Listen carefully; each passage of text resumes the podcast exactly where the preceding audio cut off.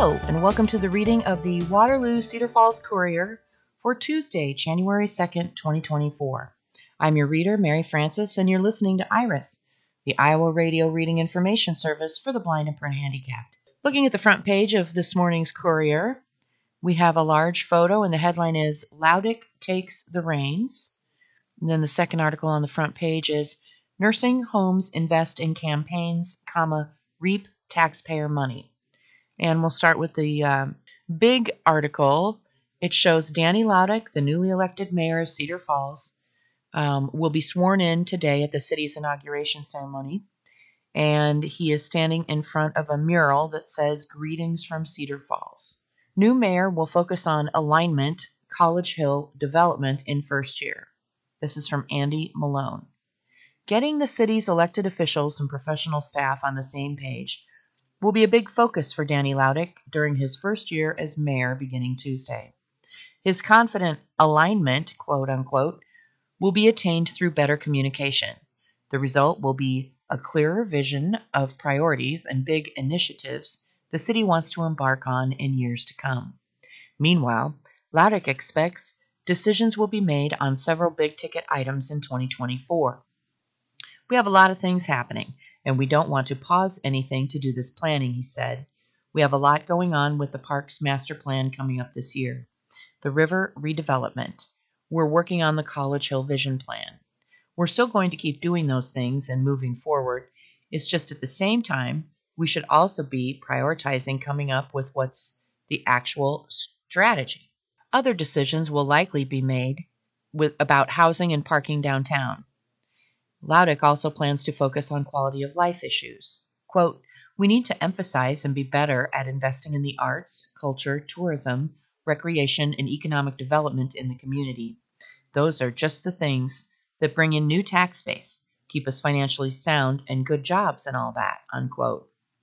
Laudick was elected to a two year term in November, replacing Rob Green, the four year mayor and former council member who did not seek re election. Laudick, the outgoing executive director of Red Cedar, a startup catalyst, previously had roles in community development.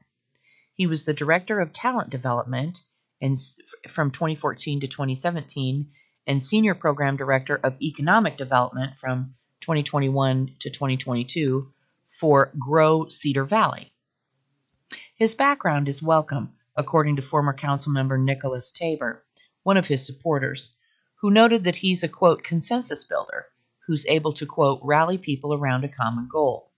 He's super well rounded when it comes to economic development, but which should not what shouldn't be forgotten is his support for quality of life and wanting to create a city where a lot of people want to live, Taiber said. Everyone needs to be on the same page to have a successful city. Laudick has met with city staff and talked with all the council members one on one and intends to continue to do so. He feels there's not been enough communication between council members and staff in the past and plans to act as a liaison to ensure that they're in sync. Quote, there's not a good sense of alignment between council and then what council wants to see and what staff is working on, he said. It's not like we're completely off track. It's like a car. You could have the fastest car in the world, but if your engine is misfiring, you're not going to go very fast. He wants to develop a process for strategic planning with the council and then make sure staff is working to, quote, fit within that. His first week might include developing a task force of council members and top city administrators to start assembling that process. Laudick says College Hill has been the victim of that lack of alignment.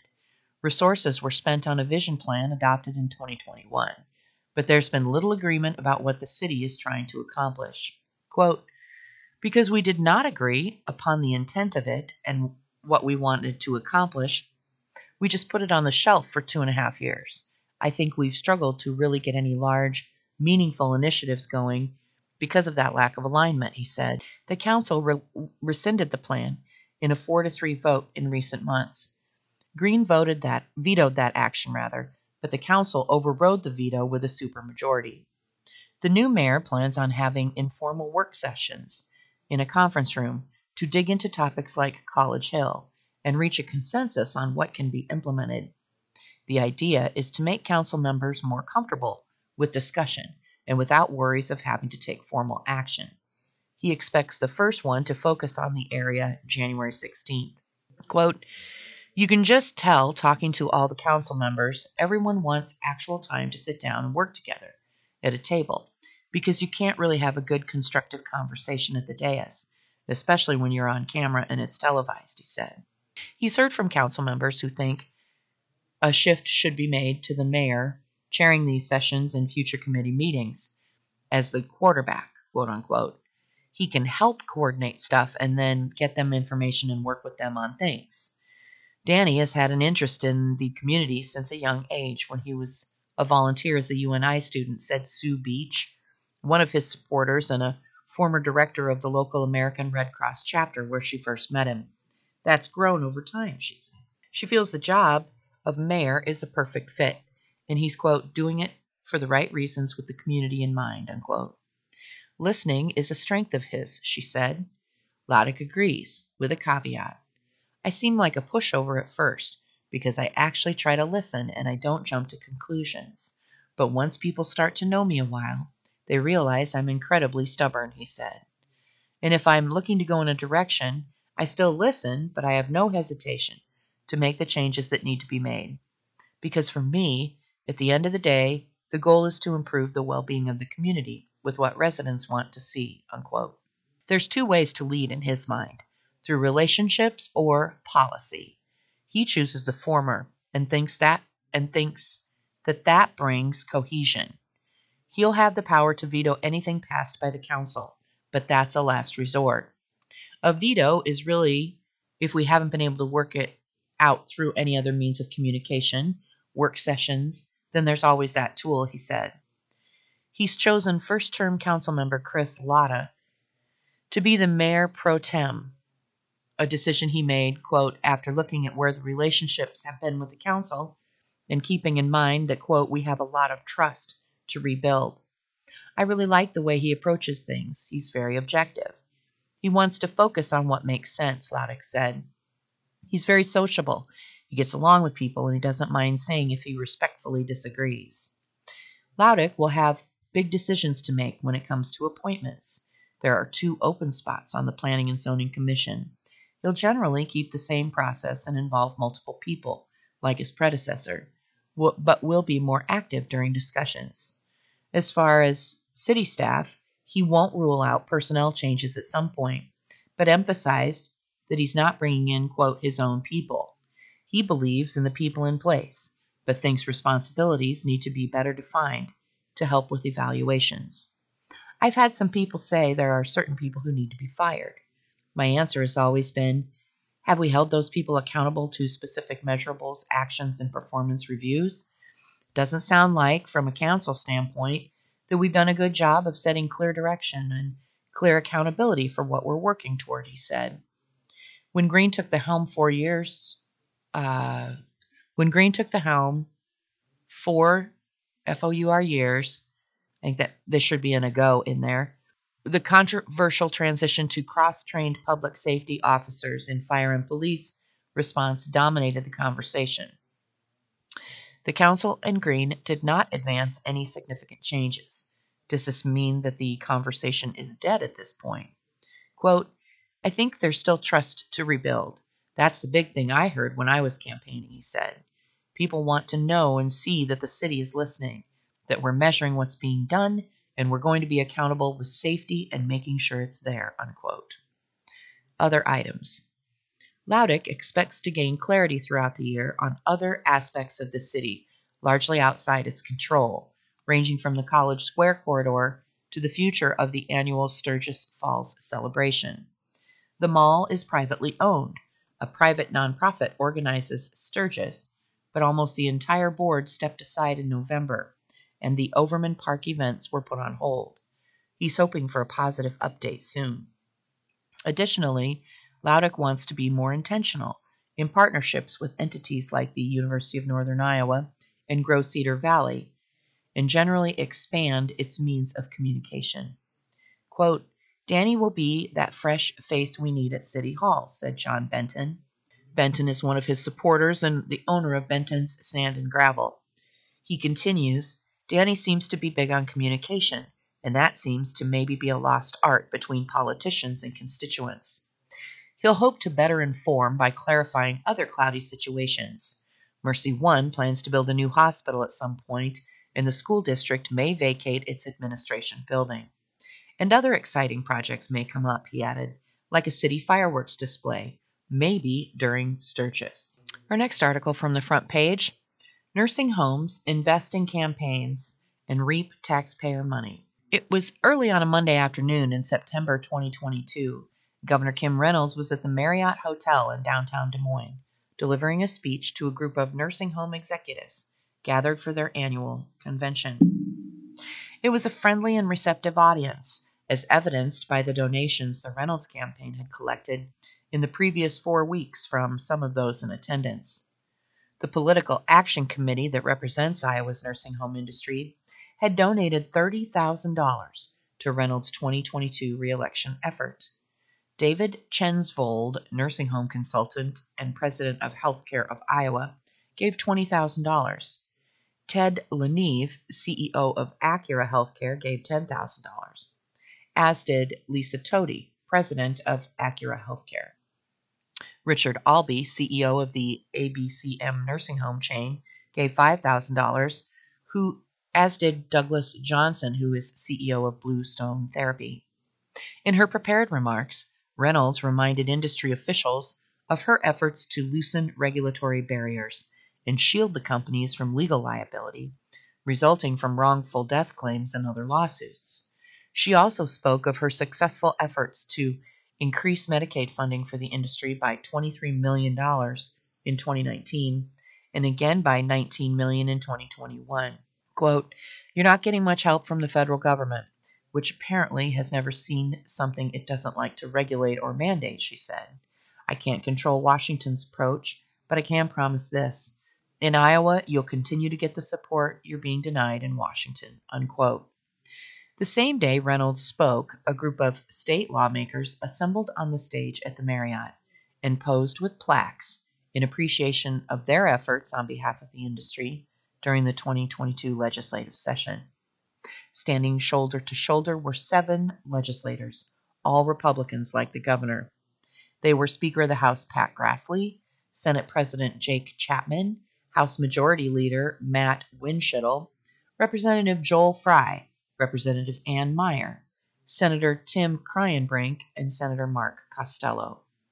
An Iowa Capital Dispatch review of legislation, campaign contributions, federal tax returns, inspection reports, and audio recordings of industry lobbyists reveals the extent to which money influences critical public policy decisions related to the protection of Iowa's elderly and people with disabilities.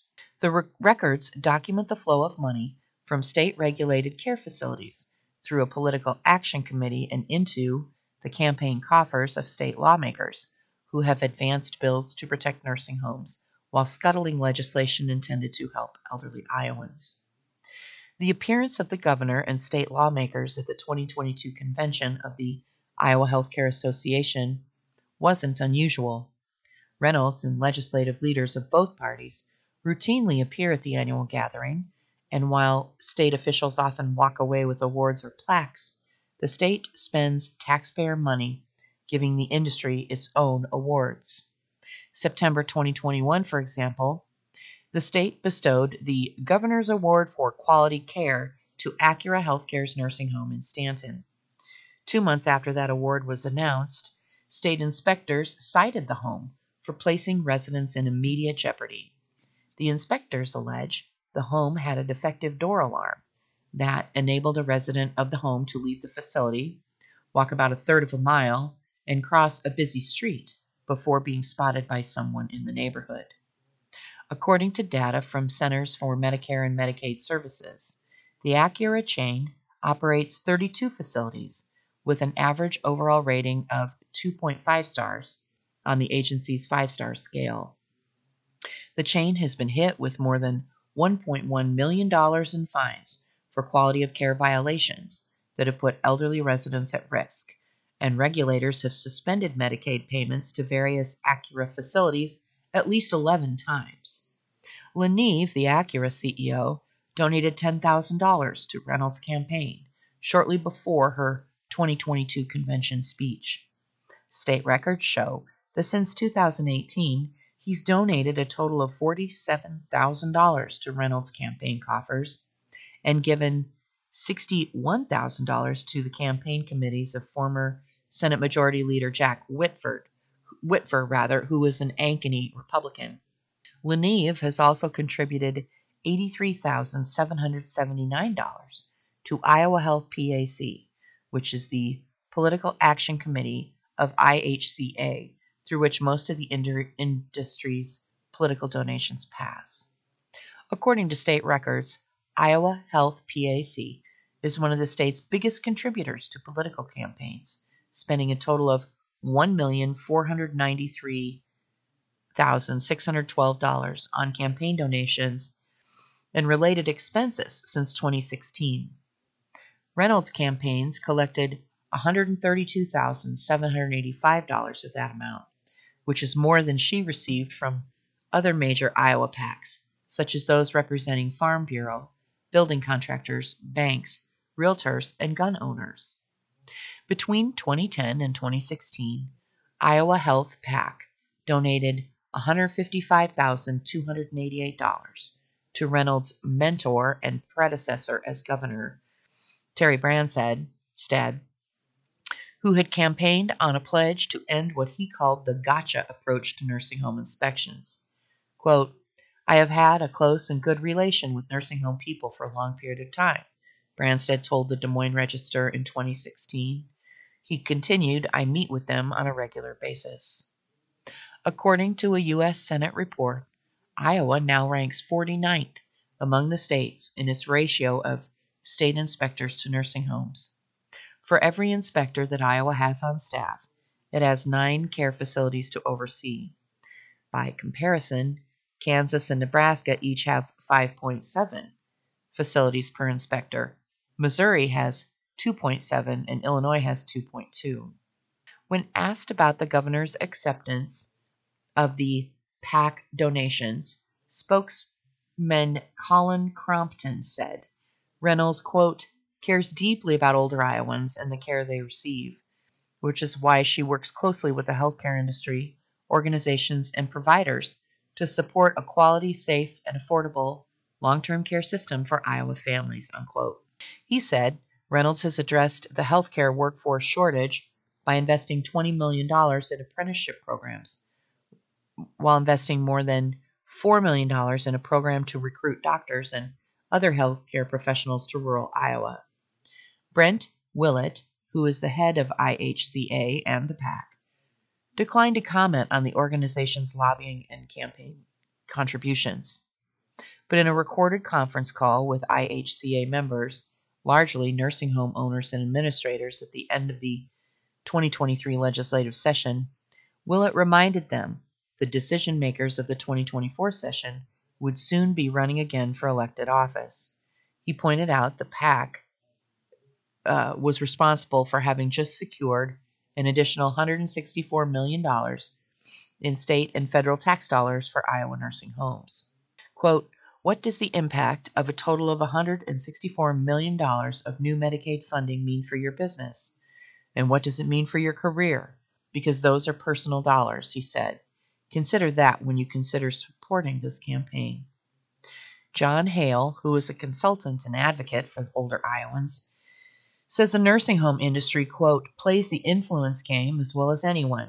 They make get big campaign contributions, give out nice awards, and regularly hobnob with elected officials to get what they want, which is 800 million taxpayer dollars flowing to nursing home operators and owners annually with no expectation for how the dollars are used and no questions are asked about what they accomplish, unquote. Hale said the compensation of IHCA officials and top industry executives in Iowa is scandalous, particularly particularly in light of the low wages paid to frontline caregivers that are in such short supply. According to tax records, the IHCA paid Willett a $732,275 salary in 2022. That reflected a 50% raise from his previous year's salary. Michael Beal, the head of the Iowa based nonprofit nursing home chain Care Initiatives, was paid $608,638 in 2021, according to tax records. At the Iowa Capitol, money buys influence, Hale said. The system is corrupt and broken. Quote, it's a shame that so called advocates would rather publicly politicize issues than present solutions that are in the best interests of Iowans, Compton said. He added that any assertion that the governor's actions are motivated by campaign donations is absurd. Willett, the man who helped steer those donations to Reynolds, might disagree. In one of his recorded meetings with IHCA members, he credited the PAC as, quote, the thing that keeps us successful, and said that the grassroots advocacy of individual members would not work without a strong political operation. It is the strength of the Iowa Health PAC, which has allowed us to continue to be at the table and not on the menu at the State House, Willett told the IHCA members before soliciting them for donations. Dean Lerner, who headed the state inspections agency under a Democratic administration, has long complained that the money the industry spends lobbying state legislators originates with taxpayers. Nursing homes, he says, collect most of their money from Medicaid, and then pay the Iowa Healthcare Association $2.3 million in annual dues. The association, in turn, pays its CEO and lobbyists a combined total of $1.2 million annually. The IHCA Lerner says is, quote, one of the most powerful lobbying organizations in Iowa. It has two objectives more taxpayer dollars and less government oversight, unquote. Although the governor's award for quality care might appear to be a benevolent gesture on the part of Reynolds' office, it's actually a requirement of state law. State legislators have mandated that the Iowa Department of Inspections, Appeals, and Licensing, the same agency that inspects and regulates nursing homes, hand out at least one such award annually to a facility that, quote, demonstrates provision of the highest quality care to older Iowans.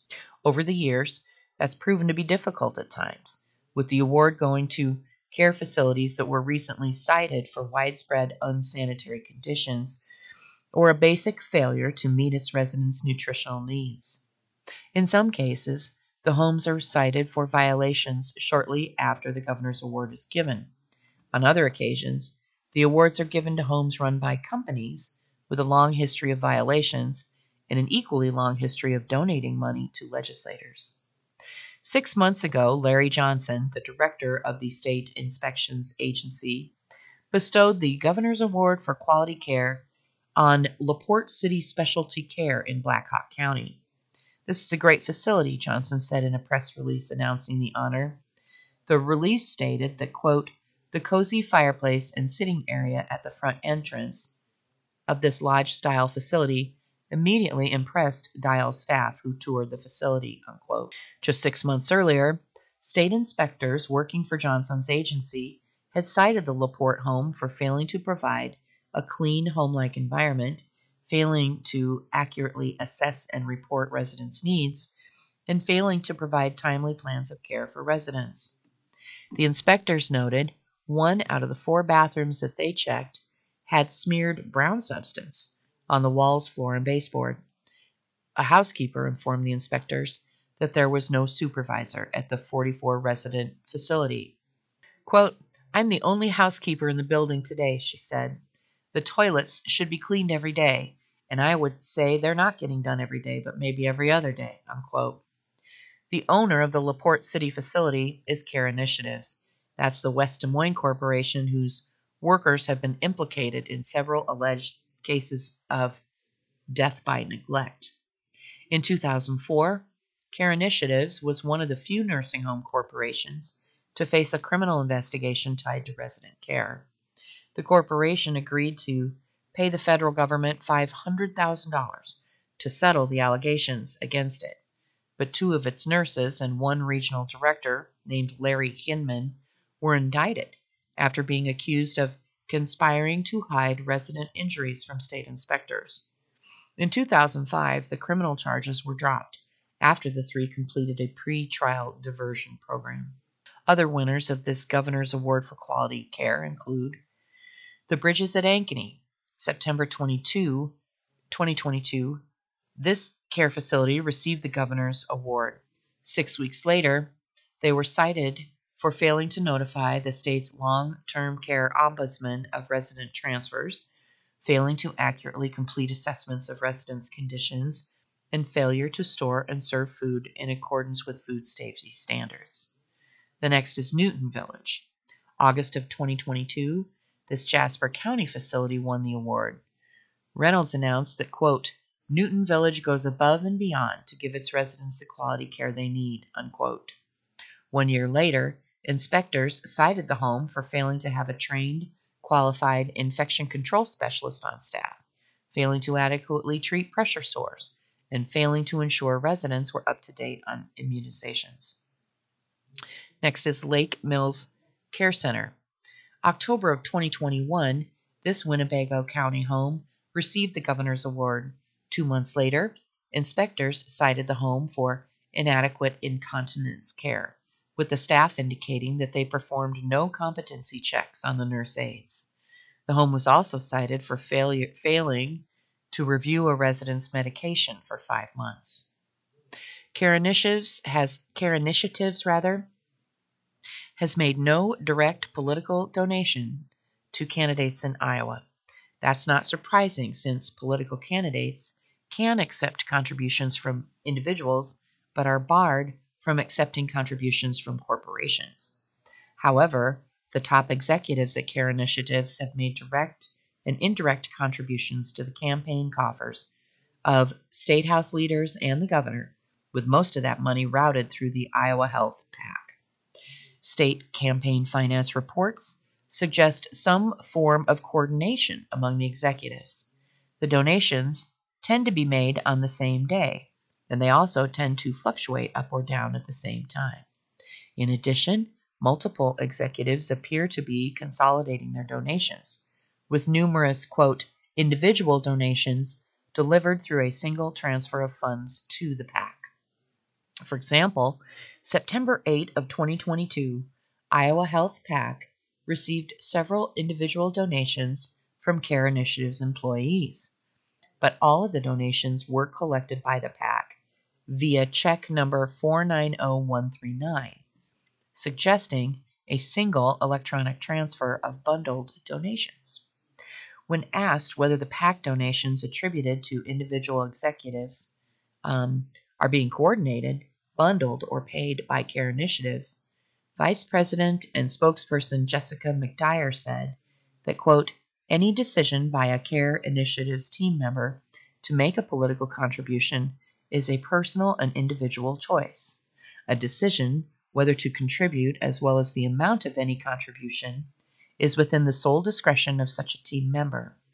Many team members, including some members of the senior leadership team, have chosen to contribute to the Iowa Health PAC in support of the overall long term care profession in Iowa. Unquote.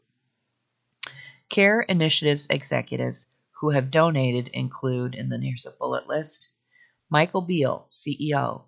In 2022-23, he donated 8,190 to Iowa Health PAC plus 1,000 to the Reynolds campaign plus 250 each um, to the campaigns of Republican State House leader Pat Grassley and Jack Whitver.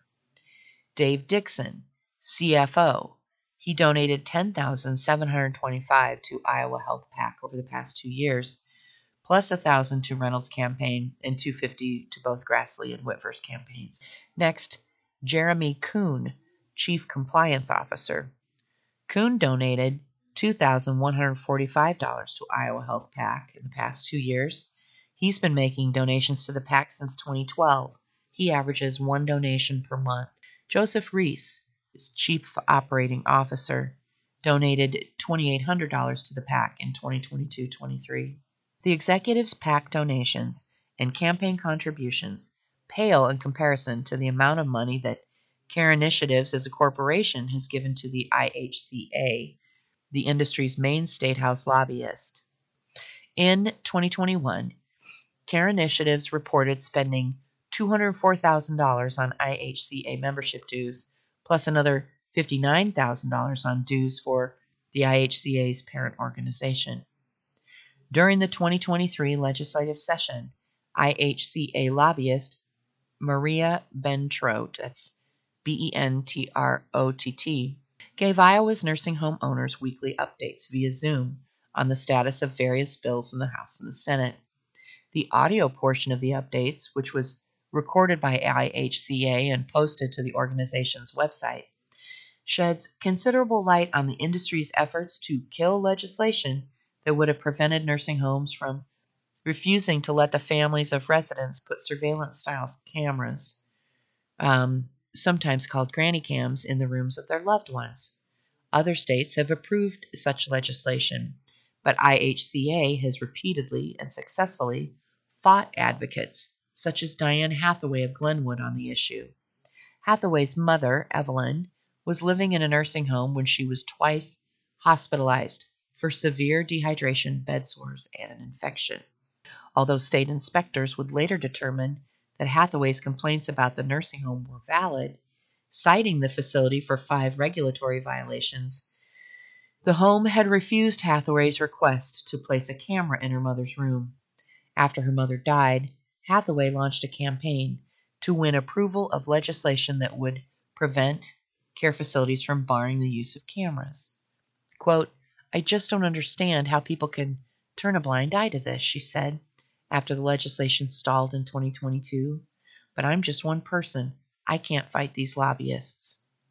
In her Zoom call with IHCA members this year, Ben Bentrott said she was locked, loaded, and ready to go in imposing, in opposing rather, the newly resurfaced legislation early in the 2023 session.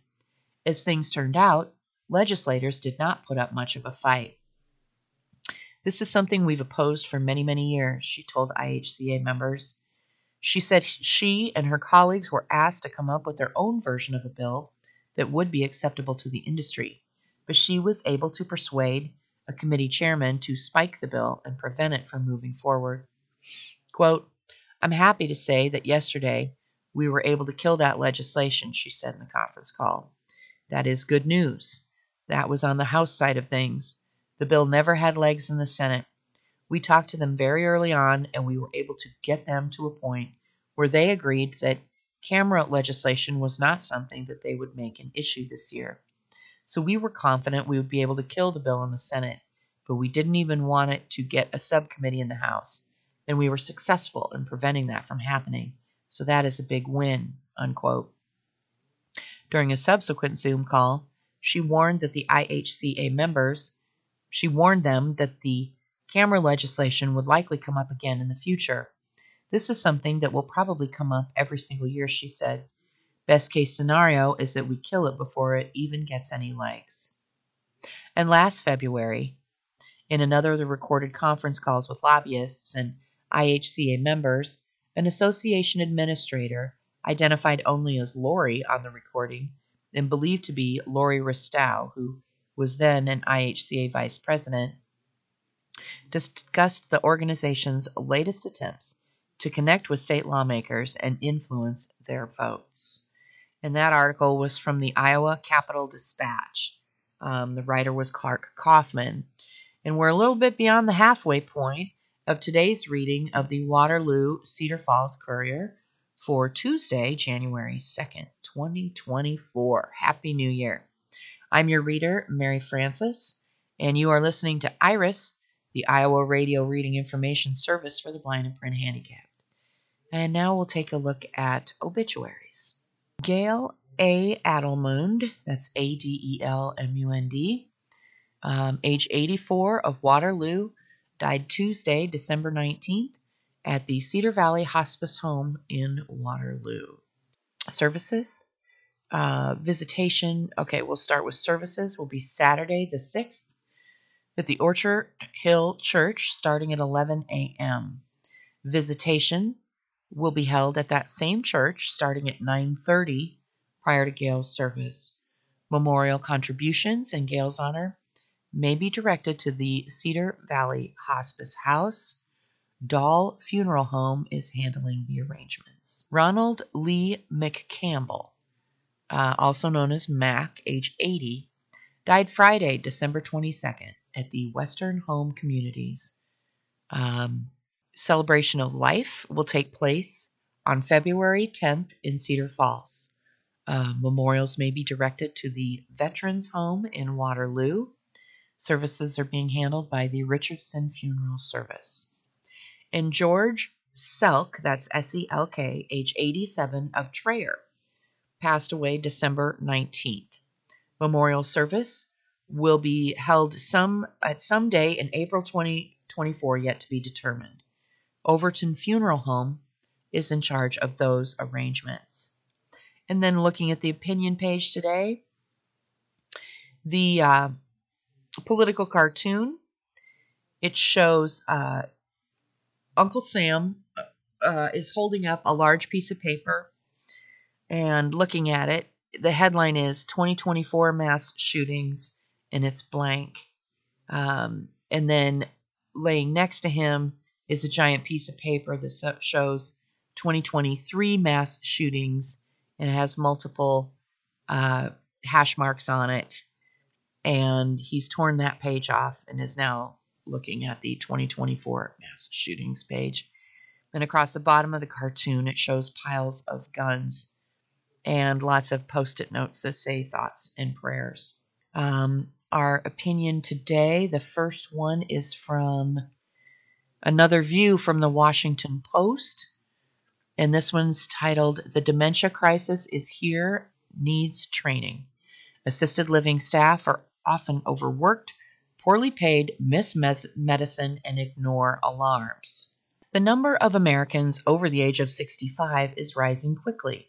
In the past century, it's grown at nearly five times the rate of the rest of the population and is now approaching 60 million people. That includes about 15.5 million added since 2010.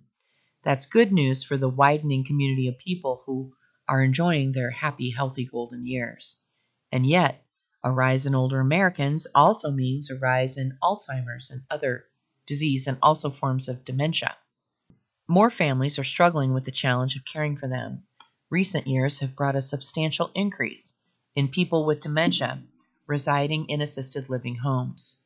As a Washington Post investigative series has revealed in appalling detail, these centers aren't always equipped to provide the special care that people with dementia need. To be sure, to be sure rather, assisted living centers were not created as homes for people with dementia or any other serious health problems. Back in the 80s, when the assisted living concept began, the expectation was that ill elderly went to nursing homes. Assisted living centers were for older people who could manage independently. As the over 65 demographic has ballooned, however, the number of people experiencing dementia has risen too, to about 7 million as of 2020. The figure could approach 12 million by 2040. Inevitably, people with dementia have become much more prevalent in assisted living centers. About a third of assisted living residents have dementia, according to the Alzheimer's Association. Many are in memory care units, but more can be found in the general assisted living population. Some are just beginning to experience troubling symptoms, and too often, assisted living cannot provide the special attention they need. The Post reporters found many instances in which assisted living staff members, often overworked and poorly paid, neglected patients, missed giving them their medicines, skipped scheduled bed checks, or ignored alarms. Far worse, they found that in the past five years, some 2,000 residents had been able to walk away from assisted living homes or were left unattended outdoors. This problem, which threatens to worsen, is already widespread enough to call for system wide solutions. States should require minimum staff levels according to the patient population size, and only 13 states have such rules. More importantly, assisted living staff need to be trained to understand dementia, including the disorientation, confusion, and behavioral changes that it causes, and to work compassionately with residents who have it. The search for a cure will lead results over the long term. In the here and now, and there is great urgency to helping the millions already diagnosed with dementia thrive. Society should be equally devoted to ensuring that they get the care, protection, and respect that they need. And that was another view from the Washington Post. And I'm going to kick back over to some local news. One arrested after motel search finds guns and drugs. This is from uh, Jeff Reinitz of the Waterloo Cedar Falls Courier. A Waterloo man has been arrested after police found a gun and marijuana in his motel room on Wednesday. Officers with the Waterloo Police Department's Violent Crime Apprehension Team executed a search warrant at the Motel 6 on LaPorte Road, and they found a backpack with a loaded 22 caliber Smith & Wesson AR style rifle, according to court records. Police also found marijuana in the backpack and under a mattress and $1,900 in cash. Jayless Uriah Thomas, aged 19, was arrested for felony possession, or felon in possession, rather, of a firearm and possession of marijuana with intent to deliver. Bond was set at $10,000. The arrest comes months after Thomas was granted a deferred judgment with probation in connection with an April 12th incident where police found marijuana while investigating a shooting that injured two teens outside his home at 500 Reed Street. And here's one judge temporarily halts new Iowa law. Law deals with bans of school books teaching about gender identity. This is from Aaron Murphy of the Courier. Calling it incredibly broad, and wildly overbroad, a federal judge on Friday temporarily halted the implementation of most of a new Iowa state law that bans schoolbooks and curriculum with depictions of sex acts and prohibits the teaching of gender identity and sexual orientation through sixth grade. The ruling means most of the new law cannot be enforced while the federal courts continue to hear legal challenges to its constitutionality. Judge Stephen H. Locher, that's L O C H E R, of the U.S. District Court in Iowa's Southern District, in a ruling on Friday, halted parts of the law that prohibit books and curriculum with depictions of sex acts, as well as the prohibition on teaching gender identity or sexual orientation through sixth grade. Quote, the sweeping restric- restrictions in Senate File 496 are unlikely to satisfy the First Amendment under any standard of scrutiny, and thus may not, may not be enforced while the case is pending, unquote, Locher wrote. Locher left in place the portion of the law that requires parents to or requires educators rather to notify parents when a student asks to be called by different pronouns. Locher said the plaintiffs in the case lacked legal standing. As the plaintiffs involved are already publicly LGBTQ, that portion of the law does not apply to them, Locher ruled. The new law was approved by only one Republican state lawmaker, or pardon me, the new law was approved by only Republican state lawmakers and was signed into law by Republican Governor Kim Reynolds. It went into effect on July 1. Hundreds of books have been removed from Iowa schools as districts move to comply with the new law. The law's enforcement measures, including possible disciplinary action for educators, were set to go into effect on Monday. On the grounds that it violates their First Amendment rights to free speech, the new state law is being challenged by the ACLU of Iowa, the publishing company Penguin Random House Publishing, 16 LGBTQ students in Iowa, the LGBTQ advocacy organization uh, Iowa Safe Schools, and the Iowa State Education Association Teachers Union. Locher heard from attorneys representing the plaintiffs and the state during a three hour hearing that took place on December 22nd. Our next article Downtown Waterloo CVS closing at the end of January. A downtown pharmacy is shutting its doors at the end of January. The CVS at 205 Franklin will close on January 31st. Customers' prescriptions will be transferred to the location at 1825 East San Marnan Drive.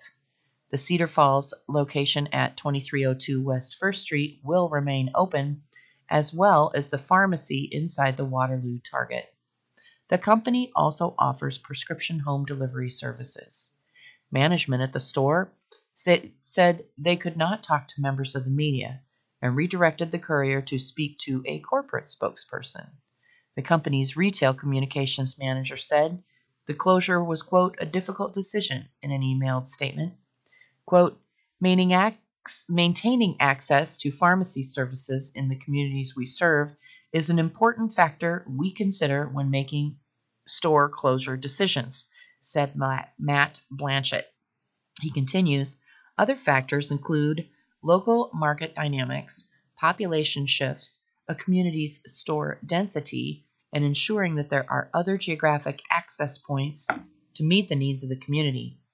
Once the store closes, the nearest retail pharmacy will be 1.7 miles away at the Walgreens or Hy-Vee on Logan Avenue. People's Clinic Pharmacy is just over half a mile away from the current CVS location but only patients of the clinic can use that pharmacy. An October article from CNN said that in 2021, CVS announced plans to close 900 stores by 2024. The press release stated that all employees at the Franklin Street location are being offered comparable roles within the company. Some more business news. Cork's Grocery has closed after 40 years in Waterloo. The distinctive green and white building has graced the corner of Lafayette and State Streets for more than four decades. Friday was its last day in business. We sign the papers next Friday, said retiring owner Chris Corcoran of the site, sale of the site. Customers, vendors, and past employees have been paying their respects all week. Some are crying and I have to give them a Kleenex, Corcoran said, flashing her ever present smile. And some are complaining at me because I'm selling it. I've had people coming in and calling all week. Some started coming when they were kids, and now they bring their kids in. They want to share the memories. Corcoran and her husband, Carrie, who passed in 2018, opened the market in May of 1982. Then Christine worked as a bookkeeper keeper, and Carrie worked for Frito Lay. We thought he would run the store, but he couldn't give up the paycheck. He was a good salesman. So he stayed at Frito Lay, and I got the store. And here I still am.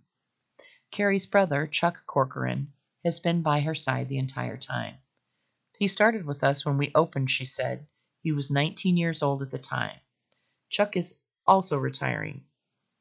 He might look for something part time because he doesn't know what to do in the winter. He knows what to do in the summer. He likes to fish. We have an acreage with dogs and horses. When you work for the public for so long, it's nice to have a place to get away. Closing the store has been hard for Chuck. He can't talk about it, she said. He gets too emotional. The building was 40 by 40 square feet when we bought it, Corcoran said. In the late 1990s, we put on an addition, and it's always been green because my husband was an Irishman. The compact building boasts neatly organized shelves, a long counter, and a popular deli. We are known for our Fat Daddy sandwich, she said. It has everything imaginable on it. Thoughts of her husband are laced throughout her memories of the store. He really liked the children, she said. Some would bring in their report cards to show him and he would give them a treat. There are some who said they would never have made it through school without his encouragement. Kylie Petty of Waterloo has worked at Cork's off and on since she was 16. She still comes in part time, decades later. It's a sad day, she said, wiping tears from her eyes. I would always come back when they needed help. I come back for the customers and for Chuck and Heather Tompkins, who has worked here for 23 years. They're just good people. Will Mohammed, Muhammad has been a Cork's customer for close to 20 years. It's the environment, how they treat you, he said, of his reasons for becoming a regular customer. They make you want to come back. That's not the case in most places. I will miss them. But the long days have taken their toll. I haven't had a vacation since 1986, she said.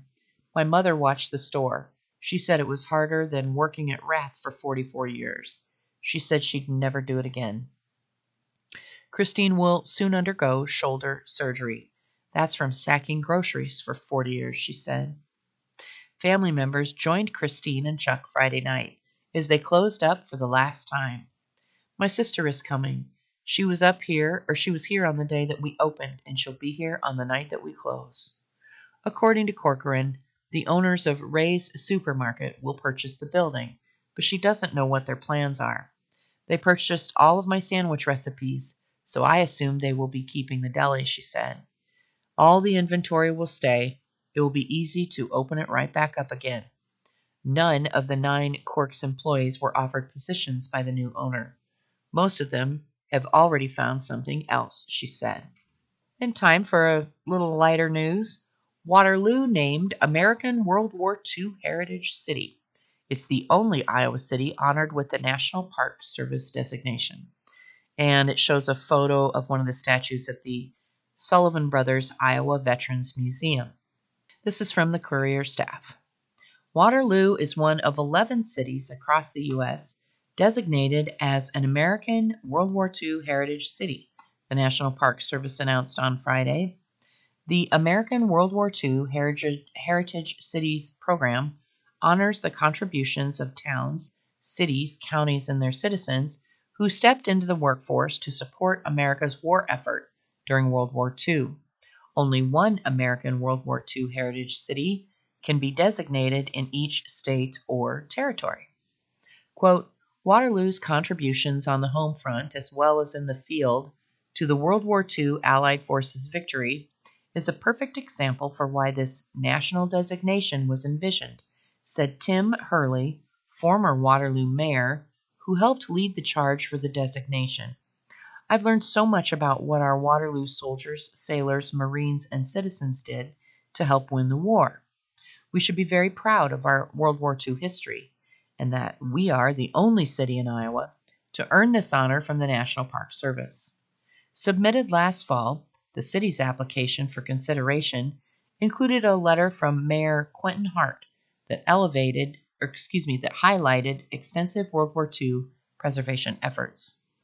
Today, our community supports the Iowa Veterans Museum, Sullivan Park, and Sullivan Plaza, which is a lighted or, and also a lighted patriotic Veterans Way service member banner program, celebrations and remembrances and memorials, all of which showcase the veneration we have for veterans, the letter states. U.S. Senators Chuck Grassley and Joni Ernst supported the application as well as retired U.S. Army Major General Evan Hultman, who served in World War II, and his daughter, Heidi Hultman Warrington, who was a retired colonel in the U.S. Army Nurse Corps. Other letters of support came from Yolanda Lovelace, Black Hawk County Veterans Affairs Director, Affairs Director, and Kelly Sullivan, granddaughter of Albert Sullivan, one of the five Sullivan brothers. The Sullivan brothers stand as a symbol for all veterans in the community. November 13, 1942, the USS Juneau was destroyed in the South Pacific, resulting in the death of 700 sailors, including all five brothers. It was the largest single family combat loss in American military history. The other 10 newly designated communities are Foley, Alabama, Tempe, Arizona, Richmond, California, Wilmington, Delaware, Baltimore County, Maryland, Johnson County and Warrensburg, Missouri, Hastings, Nebraska, Boulder City and Henderson, Nevada, Yonkers, New York, and Bedford County, Virginia.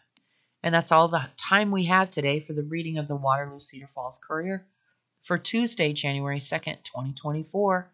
I've been your reader, Mary Frances right here on IRIS, the Iowa Radio Reading Information Service for the blind and print handicapped.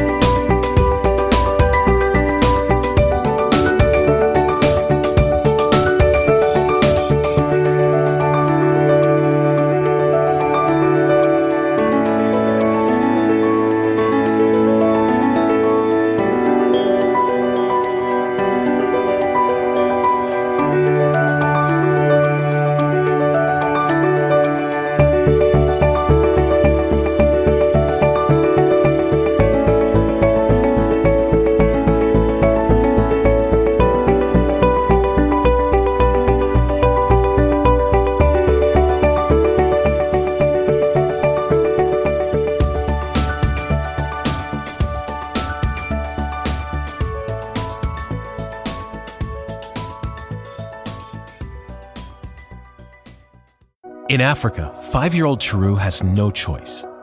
She and millions like her must walk miles every day for dirty water.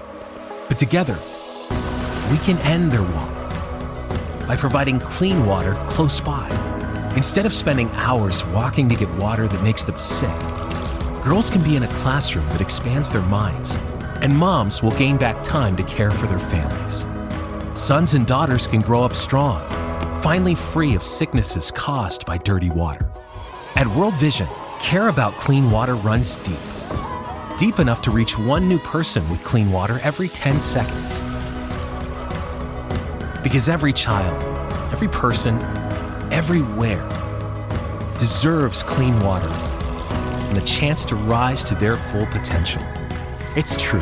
When you just add water, you change a life. Learn more at worldvision.org.